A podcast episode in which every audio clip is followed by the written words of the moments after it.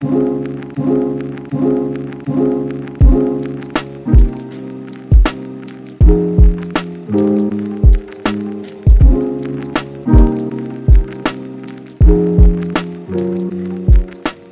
and welcome back to another episode of the Resilient Body Podcast. I'm your host, Dr. Arneka, the not so typical chiropractor, and today we're talking about three tips for new moms who are getting back into exercise. Okay, now when I say new moms, specifically this episode, we're talking about zero to six month postpartum. Okay, so early postpartum. Today's episode is inspired by a conversation that I had with a local fitness coach who specializes in women and hormone health. We were discussing some common mistakes or problems that we see with moms when it comes to movement and exercise post baby. Honestly, is due to a plethora of just information around on the internet. You see so many different things, whether that's on Instagram, TikTok, whatever, and you're thinking you need to try all these different things to see what works. But we never stick with something. And honestly, it is because we don't know what we don't know and we don't know where to start. After that conversation, I chose three main tips that I wanted to share with you all, so my new mamas, specifically between that zero to six month postpartum mark, who are ready to move their bodies again, but not sure how to start or what they should be doing. Tune into this episode as we learn those tips, and I'm also going to share with you some resources that can help. So let's get started. Now, these tips are in no specific order, okay? These are just kind of the three main ones that I wanted to hit on today. First thing we want to talk about is I want you to think of that six week mark not as a finish line, but as a starting line. All right, so let me dive a little bit more into what I mean. Now, after you have a baby, usually you hear, whether that's from your OB or midwife or whatever professional, that at six weeks you'll be good to go all right, or at eight weeks, if you had a C section, you'll be good to go. But what I've noticed with a lot of the moms who've come into the office is that they take that six week mark and they think, man, I'm always there. It's like a countdown, right? Like I'm almost to that six week mark. I can get back into moving. I can get back into the exercise I was doing. But what sometimes happens is they do jump back in there and they jump back into too much too soon. They end up injuring themselves, hurting themselves more, just kind of starting to get some type of aches and pains that they may have not been experiencing before. And honestly, that's because I'm noticing that some moms are taking that six week month as like the finish line. Like I could finally get back to X. But reality is that six week mark is just the beginning. We're starting back over. And I'm not saying like back to zero. Just take consideration that we took a couple steps back because we had this event that we pushed the baby out, you know, and our body went through a lot of changes. And now we have to figure out what we need in this stage in our life right now. Okay. So when it comes to that six week mark and you being told, you know, come back in six weeks or you're, you're free to do whatever in six weeks, I want you to actually think about that six weeks means that I'm ready to get back into a basis and honestly redefine your baseline. You have to realize that you can't like hop back into exercise and start back where you left off. All right. That's not going to be the case. We have to do some more stuff, some more ways to make sure that we are good in connecting our body.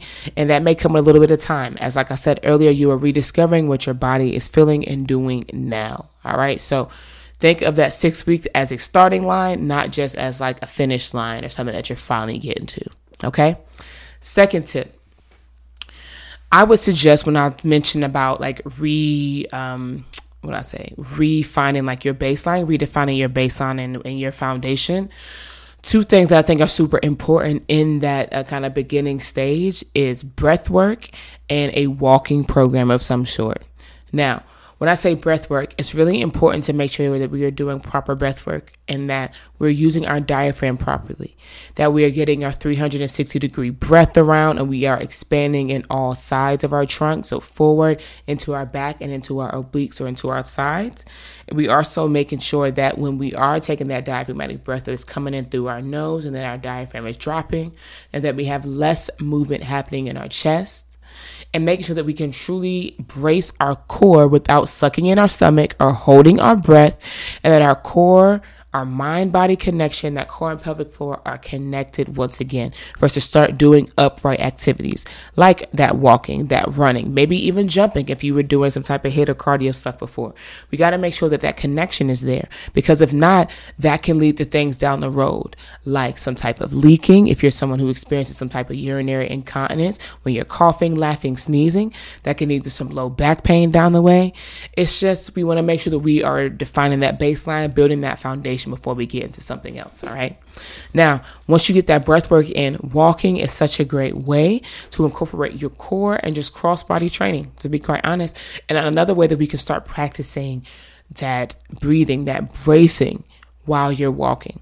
And something like that, you can gradually progress. Walking doesn't mean we have to start at 30 minutes or even an hour. We can start at five minutes, 10 minutes, 15. We can start slow and ramp our way up. All right.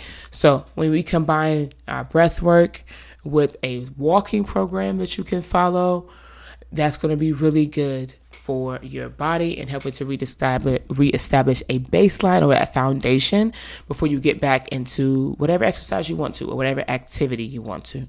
Okay? Now, that is a good segue into my my third and final point. Um, when I mentioned like finding a walking program or something you can progress, I want to throw in there as that third tip to make sure that you find people that you trust to be on your health and wellness team, so you can get on a plan so they can be there to help guide you as you are doing certain progressions. All right, so make sure you're getting some type of personal trainer, some type of chiropractor. A pelvic floor PT is what comes to mind specifically when I'm talking to my zero to six month postpartum moms, a midwife, a doula. All of these things are super important. It's important that you find people that specialize in your area and know um, honestly as much about as much about the stage that you are in currently. What was happening in your body um, before you got pregnant, what was happening in your body pregnancy, and what is happening in your body postpartum could are all different stages in your life. So we have to find someone that specializes in your specific area.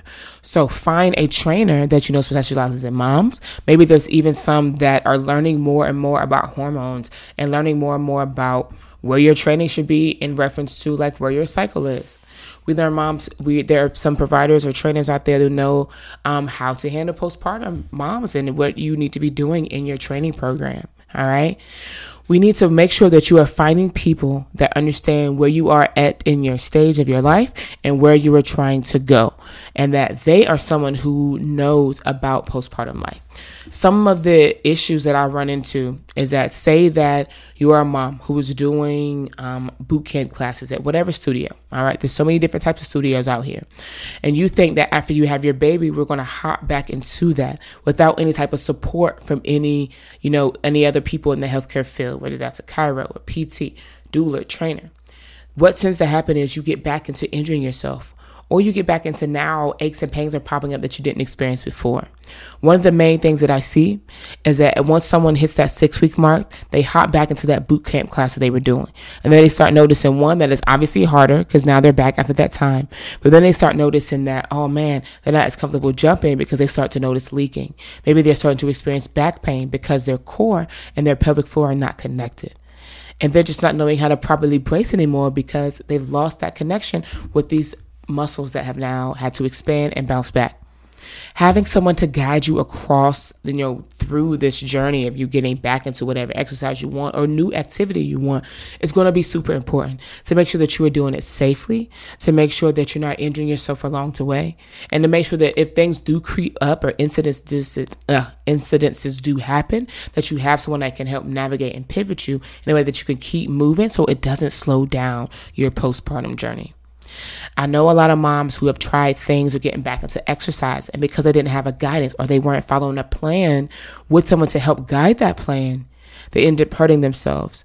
And then what happens? They end up stop moving. Next thing you know, it's been years down the road, or they're really unhappy with themselves because they didn't get back into that exercise or that movement or activity that they enjoyed or loved so much pre baby, they haven't done in a while. So I don't want to see that happen to you. So make sure that you get people on your team that you trust that can help you through this time. Okay. Just to give a recap of those three tips in no specific order, I want you to one, think of that six weeks as a starting line and not just like a finish line. Okay.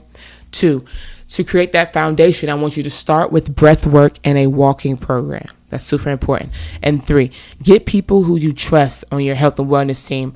Get you on a plan to help guide you.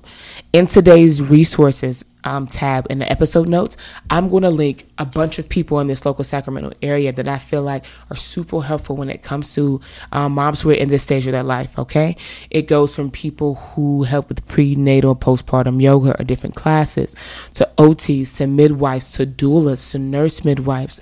There are so many people in this community in this area that can help you with whatever you need. And if they can't, they are surrounded by other group of providers and they can point you in the right direction. Okay. So as always, my goal is to help you move better, feel better, and be resilient. I hope you found this episode super valuable and I hope you take these three tips and you figure out what works best for you. All right. We'll talk soon.